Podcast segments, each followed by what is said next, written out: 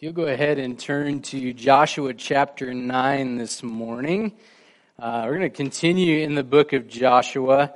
Um, get there, hold on. We've been walking through, uh, looking at the people of Israel going into the land of Canaan and conquering the land that God had promised to give to them. Um, and then last week, where we finished up in chapter 8, is they had just, uh, by faith, uh, accomplished another victory over a second place. So after Jericho, they went to a place called Ai, and they were they were soundly defeated because they hadn't obeyed the fullness of God's word. Uh, they dealt with their sin, and God restored them. So they went back and, and fought a second time in the same place, experienced victory. And then, in, in light of what Moses had commanded them, all the way back in Deuteronomy chapter 27, they renewed the covenant with the Lord uh, in the land of promise. And so, what that meant is that they read all of the law, and they, they, they had half the people standing in front of one mountain and half of the people standing in front of another mountain, kind of at the base of this, uh, this in this valley. And, and they recounted uh, all of the, th- the ways that God would bless them if they're obedient, and all of the ways that they would experience God's hand against them if they're disobedient. Right? And the people say, "Yeah, whatever is written in there, that is that is true of us. We embrace it. We were walking in covenant relationship with the Lord." Uh, and so, chapter 9 uh, is continuing this picture of the people of Israel walking into uh, taking possession of the land of Canaan. But chapter 9 is, is, is, has a different flair to it because what we would expect and what the first couple of verses are going to set up for us is we would expect just more battling, more warfare, more conquering. And chapter 9 is kind of this strange curveball that comes in in an unexpected way. Uh, so we're going to read all of chapter 9, uh, chapter 9, verses 1 through 27. You can follow along on the screen if you want, or if you have a copy of God's Word, you can follow along there. Uh, but we'll read it and then we'll walk through and look at uh, what it meant then, what it means now, and how we should walk uh, in faith filled obedience in light of what God's Word says.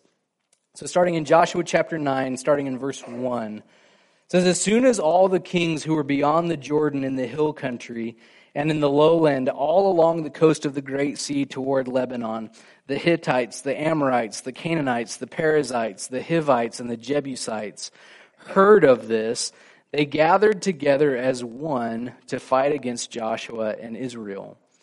But when the inhabitants of Gibeon heard what Joshua had done to Jericho and to Ai, they on their part acted with cunning and went and made ready provisions and took worn out sacks for their donkeys and wineskins, worn out and torn and mended, with worn out patched sandals on their feet and worn out clothes. And all their provisions were dry and crumbly. And they went to Joshua in the camp at Gilgal and said to him and to the men of Israel, We have come from a distant country, so now make a covenant with us. But the men of Israel said to the Hivites, Perhaps you live among us, then how can we make a covenant with you? And they said to Joshua, We are your servants.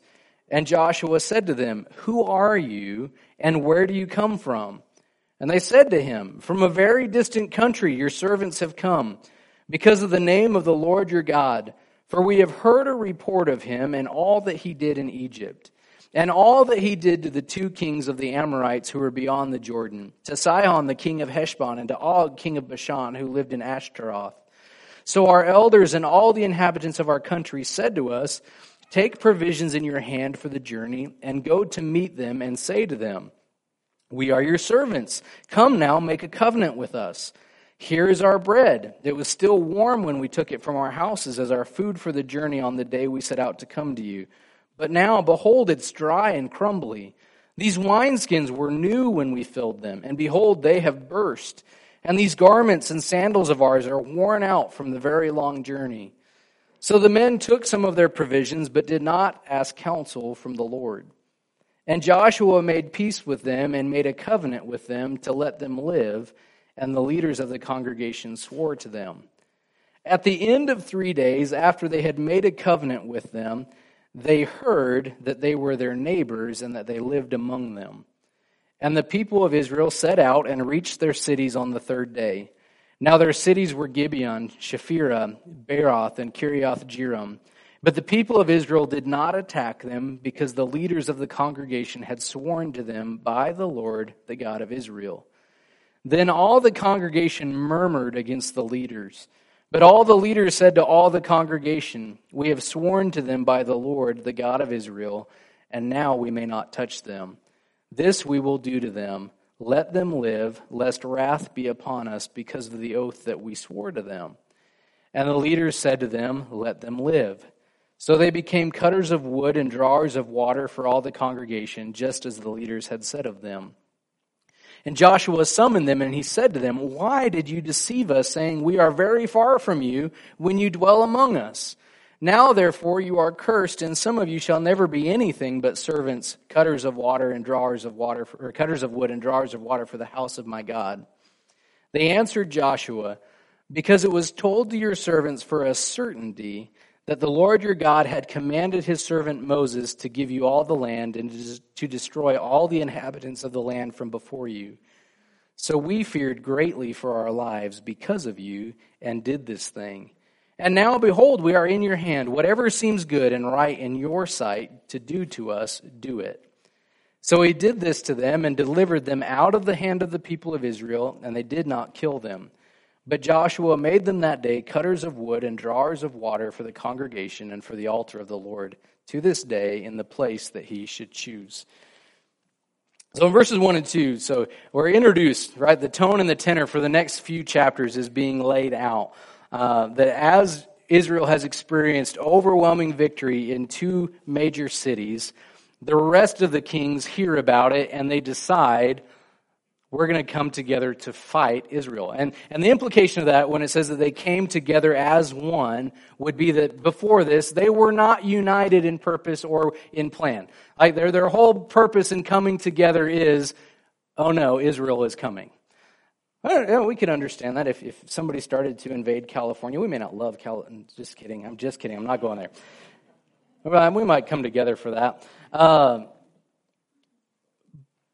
but they're coming together and, and what we're, we're going to deal with with these other kings in the weeks to come but just a quick observation before we move on to verse 3 is that uh, and this is true not just in joshua chapter 9 verses 1 and 2 but it's true throughout scripture from beginning to end and that is this observation opposition to faithfulness in christ is normal for the follower of jesus opposition to faithfulness in Christ is normal. And somehow, and the reason why I said we need to stop there and just take a moment to say that is how often do we view opposition to faithfulness in Christ as normal? And how often do we go, that's not normal?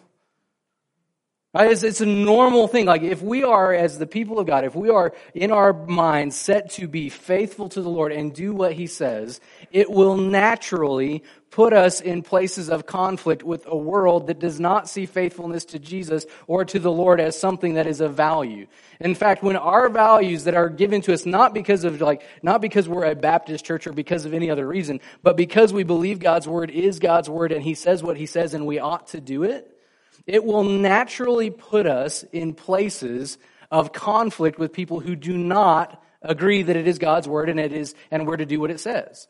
Right? Like if we just adopt a view of the world that God says is normal through his word, we are already at odds with the world around us. Now, that doesn't mean, hear me really quickly on this. That does not mean that you have license to be a jerk about it. What it simply means is reframe your expectations. Opposition to faithfulness in Jesus is normal. It was normal all throughout the New Testament, which is why so much of the New Testament is built around this idea of enduring suffering well and sharing in the sufferings of Jesus. Like, if it was something abnormal, the disciples would have written in their letters, Paul and Peter would have said, hey, stop being a knucklehead. It's drawing trouble to you. Instead, they say, your faith in Jesus is worth it, even though you're suffering for it. And, I, am not going to go too much farther because we're going to deal with that as we, as we look into chapter 10 and 11 in the next couple weeks.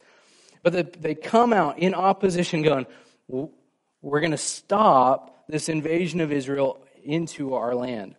And what we would expect then in verse 3, if we were just reading this for the first time, what we would expect is a major battle to ensue right after that, right? There's these kings that they, they come together, they have one purpose. We're standing against Israel and against Joshua, and boom, this is where the battle takes place. Instead, it pivots in Joshua chapter 9, verse 3, to a different people who adopt a different strategy. And so we're introduced to the, for the first time to the people of Gibeon, which is, before this, is not a place that we've heard about in Scripture. Um, and if you just jump forward to chapter 10, verses 1 and 2, and again, we'll touch on this next week, but it gives you just a little bit of, of reference for who they are. Um, so it says, as soon as Adonizedek, king of Jerusalem, heard how Joshua had captured Ai and had devoted it to destruction, doing to Ai and its king as he had done to Jericho and its king, and how the inhabitants of Gibeon had made peace with Israel and were among them, he feared greatly. And notice this, because Gibeon was a great city, like one of the royal cities, and because it was greater than Ai, and all its men were warriors. Right? So, so that's who Gibeon is. Like all of their dudes are trained for battle. They're great warriors. It's a huge city. It's bigger than the one that Israel just captured. And so, what you would expect if we were reading this in reverse is these guys who are great warriors and a huge city, and, and similar to, in size to the one that had routed Israel one time, they say, I think we have a puncher's chance at this. Let's go fight. But instead, it says, when they heard what Joshua had done to these two other cities, says they on their part acted with cunning. And, and the phrasing of that is it's, it's kind of setting the, the actions of Gibeon against the other kings, but also saying, remember how Joshua and the people of Israel had laid an ambush and set a trap for the people of Ai? It's like, and now Gibeon is laying their own trap by their own work of cunning against the people of Israel. And so their strategy is, is, is, is weird if we were to look at it, right? Their strategy is to take their, their active cunning is to take all their worn out junk, right? Yard sale material, stuff you don't want anymore, but somebody else finds valuable.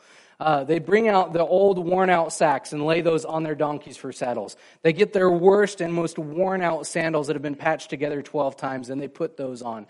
They get their old worn out work clothes and they put those on. And they get the wineskins that are really old that they've been like patched together a couple times and they take those. And they, so they get all of their like, you were thinking, okay, if you were going to go make peace with somebody, how would you show up dressed? Would you be wearing your painting clothes? Like an old pair of flip flops that are like have a blown out bottom? You make sure you take your car that doesn't have any hubcaps and it's like rusted out through the side. Like, so they show up looking just pitiful. And the reason, like, and the, and the reason for this is the city that they're from is about eight, somewhere between 8 and 25 miles away from, from the two cities that were just captured. So they're pretty close. And so, they're like, and, and so their act of cunning, right, is verse 6 to say when they get there with all their worn out stuff to say, we've come from a really far way away. But we came like on this mission to make peace with you. So quick, make peace with us. Right? And, and there's an urgency involved in it to say, we've come from a distant country, so now make a covenant with us. Make peace now, quickly. Let's do this thing. Because, like, we've been traveling so long, we're just wore out. We want to get this done. We want to go home. And you see that there's like this, there's this thing in verse 7 that kind of pings on the radar for the Israelites. They're like, wait a minute. How do we know, like, we're new in town. How do we know you're not our neighbor? And it also identifies them in verse 7. It says that they're Hivites. So they're not just residents of Gibeon, but like they're from this people group that's called the Hivites, which if you go back uh, into Deuteronomy chapter 7, just to see uh, what God is saying about these people before Israel ever goes into the land. It says, When the Lord your God brings you into the land that you are entering to take possession of it, and clears away many nations before you, the Hittites, the Girgashites, the Amorites, the Canaanites, the Perizzites. Right now we're at word salad, right? Like that's a lot of words. But then notice this the Hivites. Ding, ding, ding. We have a winner. And the Jebusites, seven nations more numerous and mightier than you. And notice this they're bigger and stronger than Israel is. And when the Lord your God gives them over to you and you defeat them, notice the command, then you must devote them to complete destruction. We've talked about this the last few weeks, about the difficulty that's in Joshua of, of this command, but how it's tied to the worship and the keeping of God's name holy, and how God will hold his own people to the same account of worship. But he says, but notice this at the, the second part of verse 2 you shall make no covenant with them and show no mercy to them. So before the people of Gibeon ever get there, Israel has some marching orders of how to interact with them once they find them. They are a people similar to Jericho and Ai, and similar to these other kings that are gathering together. They are a people that God has promised, for one, that He will drive them away in, in the presence of the Israelites. But number two, there are people who are in, like Israel's not to make a covenant with. Now, what we've talked a lot about, and, and just to retouch it really briefly, we've talked about the difference of the Old Testament people of God, the New Testament people of God, and how the marching orders of the New Testament people of God is evangelism and on mission and uh, lifting high the name of Jesus among every tribe, tongue, nation, language. The Old Testament mission of God is the tangible, visible presence of God manifested through a place, through a state, through a people, right? And, and, and there's a difference that's involved in this. But make notice that the people of Israel, in verse 7, they're asking a question. But if you're, if you're one of these people, we, we can't do that. How do we know you're not them? And they, and they say to Joshua, We're your servants. And Joshua doubles down in verse 8. He says, But who are you? And where have you come from? Like the people of Israel are wrestling through this, like something doesn't quite seem right, but like, who are you?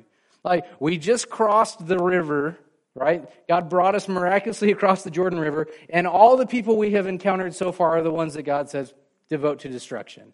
So it's kind of weird now that all of a sudden you weirdos show up and want to make a covenant. So who who are you? And they double down and they say like we're from uh, like we're from far far away. We're from fairylandville. Like we, we've come a super long distance and here's the evidence right? All that old worn out junk that they brought they said look at our stuff. Our shoes like we have been walking so long. Our shoes are worn out. We've been riding for so long that like our the, the, the, the thing the sacks that we've thrown on our donkeys they're worn out when we left, these wineskins were brand new. And look at this, we patched them so many times. Our bread, like it's moldy and crumbly and it's gross, but when we left a long, long time ago, like it was warm, it was fresh out of the oven. Like, so just like take our stuff and look at it. You can see where, that we came from a long ways away. And then it says, we heard, right? And then they also say, we, we heard about what you did, what the Lord your God did in Egypt, and what he did on the other side of the Jordan. But notice what it says in verse 3. When they heard what God had done in Jericho and Ai, that's when they went. But to Joshua, they say, like, we, we heard a long time ago, like, like 41 years ago, what God did to the Egyptians through you, right? Because 40 years in the wilderness. Like, we've heard about what God did in Egypt, and then we heard about what he did to deliver you in battle on the other side of the Jordan. They completely leave out. Like, we have no idea what's been going on here in Canaan. Huh. But we do know that the Lord is with you because of what he's done way over there. And then again, the evidence is all of our worn out junk. Believe us and make quickly, again, make a covenant with us. So, verse 14 it says, So the men, probably the Israelites, took some of their provisions. You can just imagine. They grab all their worn out stuff and they, and they begin dialoguing with each other. Oh, that looks like a pretty old wineskin. Now, that's, that's really old crumbly bread. Now these sandals really like they, they, they like nobody they weren't they weren't doing uh, what we used to do with stuff to try to get new stuff like rubbing it on concrete and stuff like that, right? Like this is legitimately worn out. And the scary thing though is they say they took some of their provisions, but I don't take this the wrong way, but there's a huge but right there. But they didn't ask counsel from the Lord. So they, they took all the stuff that was brought to them, they reasoned with it, they looked at it, they examined it, they had conversations, and they, and they laid it all out and and, and, and they decided, but they never stopped and asked the Lord. So then in verse 15 it says, so, or and, Joshua made peace with them and made a covenant with them. Right? And for, for you and for me, we have the benefit, but even for the Israelites in that time, they have the benefit of Deuteronomy 7, like right in the background, right? Don't make a covenant with these people. But they make a covenant with them to let them live, and the leaders of the congregation swear an oath to them. So then, and notice that the whole time, the people of Gibeon are saying, We're your servants, we're your servants, we're your servants. Like, we're just like, we're just here because we've heard about you, we've heard about you, all this. In verse 16 it says, At the end of the three days, after they'd made the covenant with them, they found out that they were neighbors. And the, the heart of this is probably they were marching to the next place of conquest and come outside of the cities of Gibeon, getting ready for battle. And then on the third day, when they get there, they draw near to the cities. And you can just imagine, like these jokers that had just said, hey, this is all our worn out stuff, they come pounding out like, hey, actually, wait, you can't fight with us. We made it, like, we swore a covenant three days ago. I don't know if you knew this. And you can just imagine the shock on the people of Israel, like, you what now? So are you guys just sleeping here because you're from far away and you're going home? And the people of Israel grumble against the leaders because they've made this covenant because they know they're not supposed to do it. And they're in this weird situation. Verse 19 We've already sworn to them by the name of the Lord our God. And now we can't touch them. In other words, if they're to break this covenant, they're taking the name of the Lord in vain and they're making covenants just willy nilly in the name of the Lord and then saying, it doesn't matter what we said because you lied to us. Like, right? Like 21st century ago, we call a lawyer and say, breach of contract, jerk. And they said, we took a vow that we shouldn't have taken, but now we can't touch them. We have to let them live. And you see, like in the heart of Joshua, he, he brings them close and you go, why?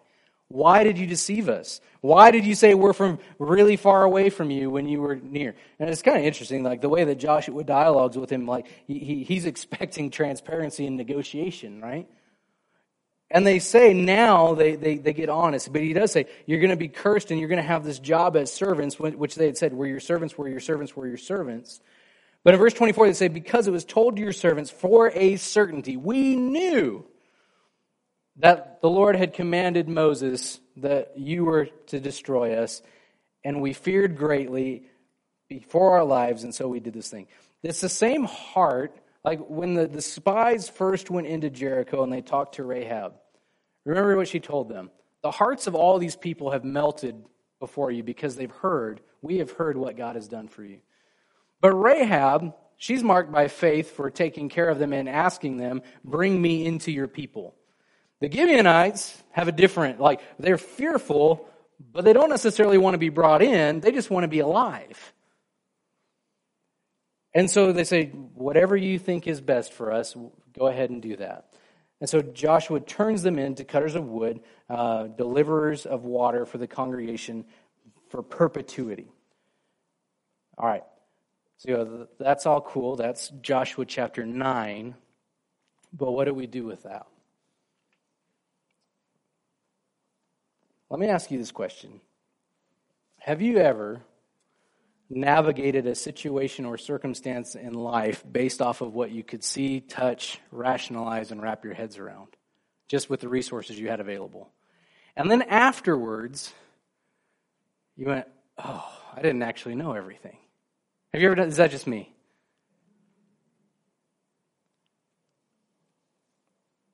There's a temptation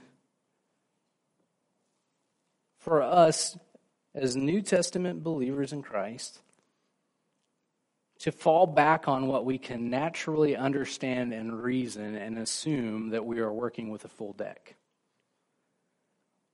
And yet, if you go to the book of Proverbs, Proverbs chapter 3, this is, uh, in Proverbs chapter 3, this is a, a, verse that a lot of people use as like a life verse, right? Like a, ver- a verse that, they, that, they, they, that, that, carries a lot of importance and, and, and that we memorize and that we, that we want to be true of us. In Proverbs chapter 3, starting in verse 5, where it says, Trust in the Lord with all your heart. What's the second part? Do not lean on your own understanding. In all your ways, acknowledge him, and he will make straight your paths. Be not wise in your own eyes. Fear the Lord and turn away from evil. It will be healing to your flesh and refreshment to your bones. How many times do we say or have we heard, trust in the Lord with all your heart, do not lean on your own understanding? Man, I want, want that to be true of me. I want that to be true of you. That we're not a people that lean on our own understanding, yet we trust the Lord with all of who we are. And yet, how difficult is that in reality? And the challenge that we see brought up in Joshua chapter 9 that is true, I think, of all of God's people in every generation, especially now that, so if we just stop for a moment and think about what God has given to us in Christ to help us walk in a world that is fallen and screwed up in so many ways. All right, so, so we hold that all people bear the image of God, like they've been made in his image, they reflect parts of his character, and yet because of sin, that image is broken right? So, like, we can uh, understand some of what love is by looking at people who demonstrate love, but it's still a broken version of love because sin has infected the world. We can understand what justice is and that God is just because we see and expect justice in the world. And we can see how it's executed rightly sometimes, but we also see how justice is screwed up in a lot of ways. Right? And we can do this for all of God's attributes. But the problem is, is that you and I, because of sin, there's a severed relationship between us and between God. But because of God's great love for us, He made a way through Jesus by taking our sin on Himself and exchanging our death, our guilt, our sin, our shame for His life and His righteousness. And then not only that, but after, if we placed faith in Him, trusting that He has done for us, paid for our sins in a way that we cannot do for ourselves, that when we place our faith in Him, we believe Scripture tells us, and we believe by experience, that the Holy Spirit takes up residence in the life of people who profess faith in Jesus. Now, the challenge that is presented to us in the New Testament, though, is that, that there's a war and a tension between who we are in our brokenness and what God is doing in us through His Spirit. And the challenge for us is our default position is not naturally the things of the Spirit. Our default position is to deal with things according to who we once were. Now, and that doesn't mean that God doesn't change us and change our inclinations over time. He certainly does, and that's a process that's called sanctification. It's a really fancy way of saying that God is working in us over time and making and, and working this process in us. And yet, one of the traps that we can fall into is thinking that everything that we interact with and everything that we see, we immediately are dealing with it according to the new creation that we are in Christ. When in reality, Men, if you hit your thumb with a hammer, what is your first inclination? It is probably not to spout off psalms. If somebody cuts you off in traffic, your immediate thought is not usually, bless them, Lord, I love them so much. When people hurt us, our natural inclination is not to do the things that God calls us to do according to His Word. Our natural response is probably to do the thing that we would have done naturally in the flesh. Smack. You hurt me, I hurt you back. How much of our lives is spent in looking at crumbling bread and going, I think I know what I'm dealing with? We examine all of the stuff that's on the table and we go, I, I know, I know what I need to do. And yet, the same thing might be said of us as it was said of the people of Israel. We, we took and looked at the provisions, but we didn't ask counsel from the Lord.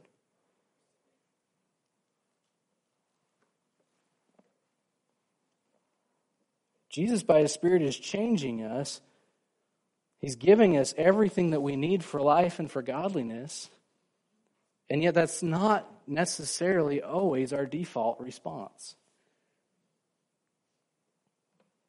Apart from the Lord, we're tempted to believe that we can know everything about the circumstance to make a right decision by just looking at the stuff in front of us.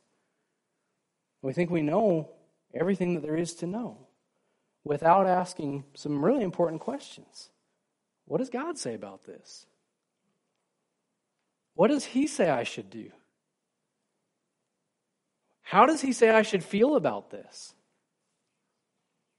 How does he say I should react? And the temptation and the circumstances is just like uh, when these guys come. Look at like the urgency of it. We've come from a long way. Make a decision now. Make the covenant now. Do it now. One of the enemies to you and my, you and me wrestling through and making decisions that are honoring to the Lord is that we believe there's an urgency that's, that's there that's pushing us to rely on ourselves rather than stepping back and saying, "What does God want me to do in this?" And we would believe the lie. that Well, there's not time to seek the Lord in this. There, there's not time to step back and examine this according to what God's word says. And yet, when we rely on our own understanding we're working at a deficit in a world that is not our friend. If I say it in a different way, we are, we're a people that are desperately in need of God's wisdom and God's provision that He has made to us through His Spirit to live in and navigate a life that is living itself out in a fallen world. We desperately need the presence of Jesus in our lives. We desperately need His wisdom. We desperately need His presence. Like even in Christ, our every inclination is not always to do that which honors the Lord. Uh, and if we went around, we'd be like, yeah, uh, hey, last week, let me give you 12 examples of how my every inclination was not to do the thing that honored Jesus. Well, let me tell you all the ways that, that I impetuously just stepped out and, and thought I knew and didn't know. Only to find out later, oh, that's what, that's what God's word says I should do about this. In James chapter 3, and, and we'll look at James chapter 3 and James chapter 1 just really quickly. And again, just this, this, this difference of, of what we bring to the table versus what God brings to the table amount. I've been reflecting on in the book of James a bunch this week. James chapter 3, starting in verse 13, it says, Who is wise and understanding among you?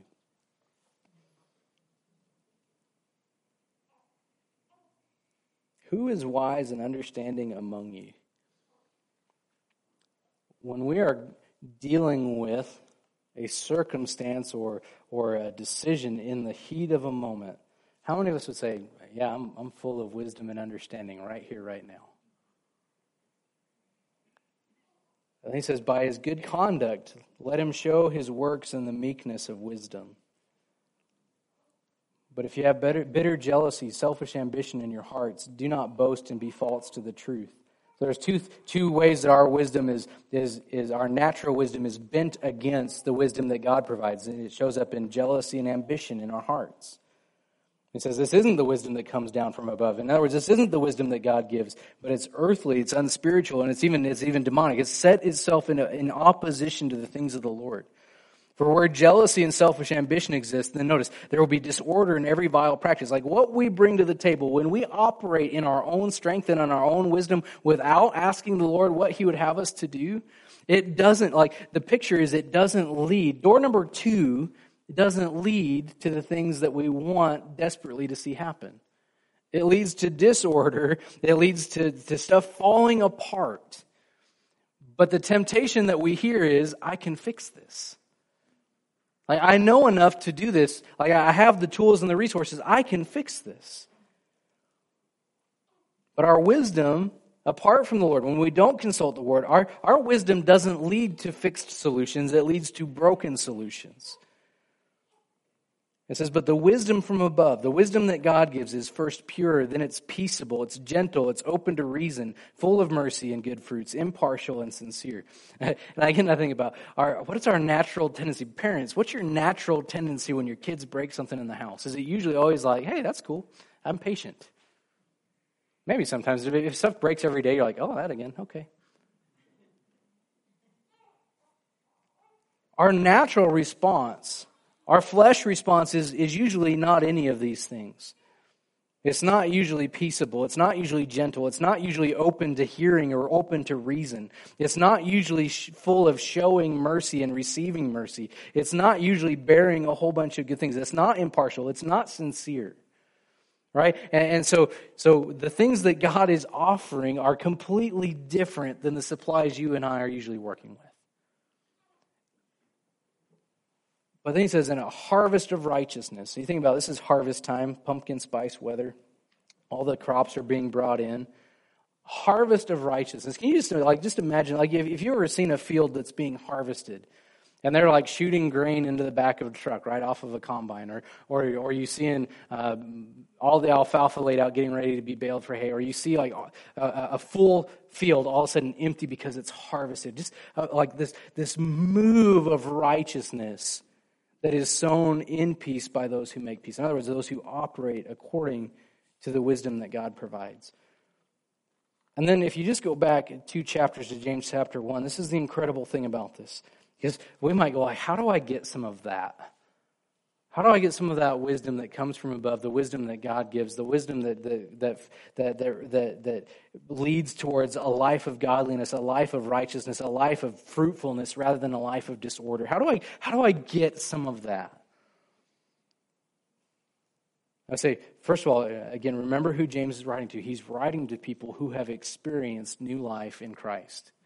Like, so if you don't have a faith in Jesus, like the really harsh reality of this is like you are at a debt, like you don't have this wisdom available to you. But as soon as you place your faith in Jesus, guess what happens?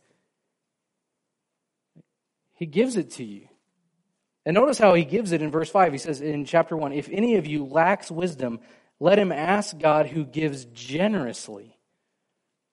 He just dumps it out lavishly to everyone who asks him without reproach, and it will be given to him. But let him ask. Let him ask in faith. Let him ask God to provide in faith that God will hear, that God will answer, that God's way is better, that God's character is good, that God will accomplish the things that he will accomplish. Let him ask in faith without doubting. Because the one who doubts is like the wave of the sea that is driven and tossed by the wind. the person who operates without the wisdom of God is being tossed around. Like it's a picture that's used in, in the book of Ephesians, talking about the need for us to grow into the maturity that's ours in Christ. Like if we don't have that, we're tossed around by every wind and every doctrine, every scheme, and every work of cunning. He says, but, but that's not what God desires for you.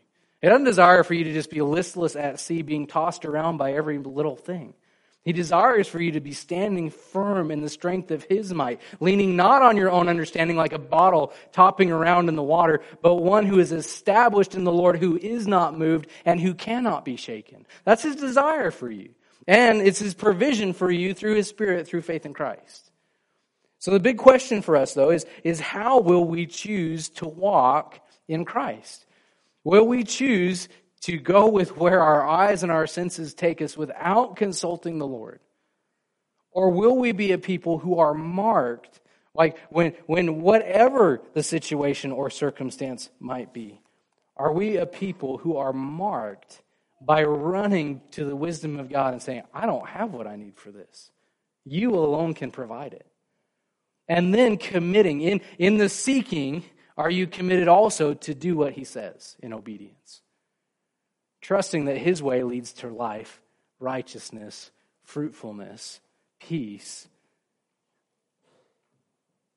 Or will we opt to do our own thing, determine that it won't end in destruction and disorder this time? This time I'll do better. Will we trust the one who knows, or will we trust ourselves thinking that we know? He's given provision of all of His grace for us to walk with Him and to know Him.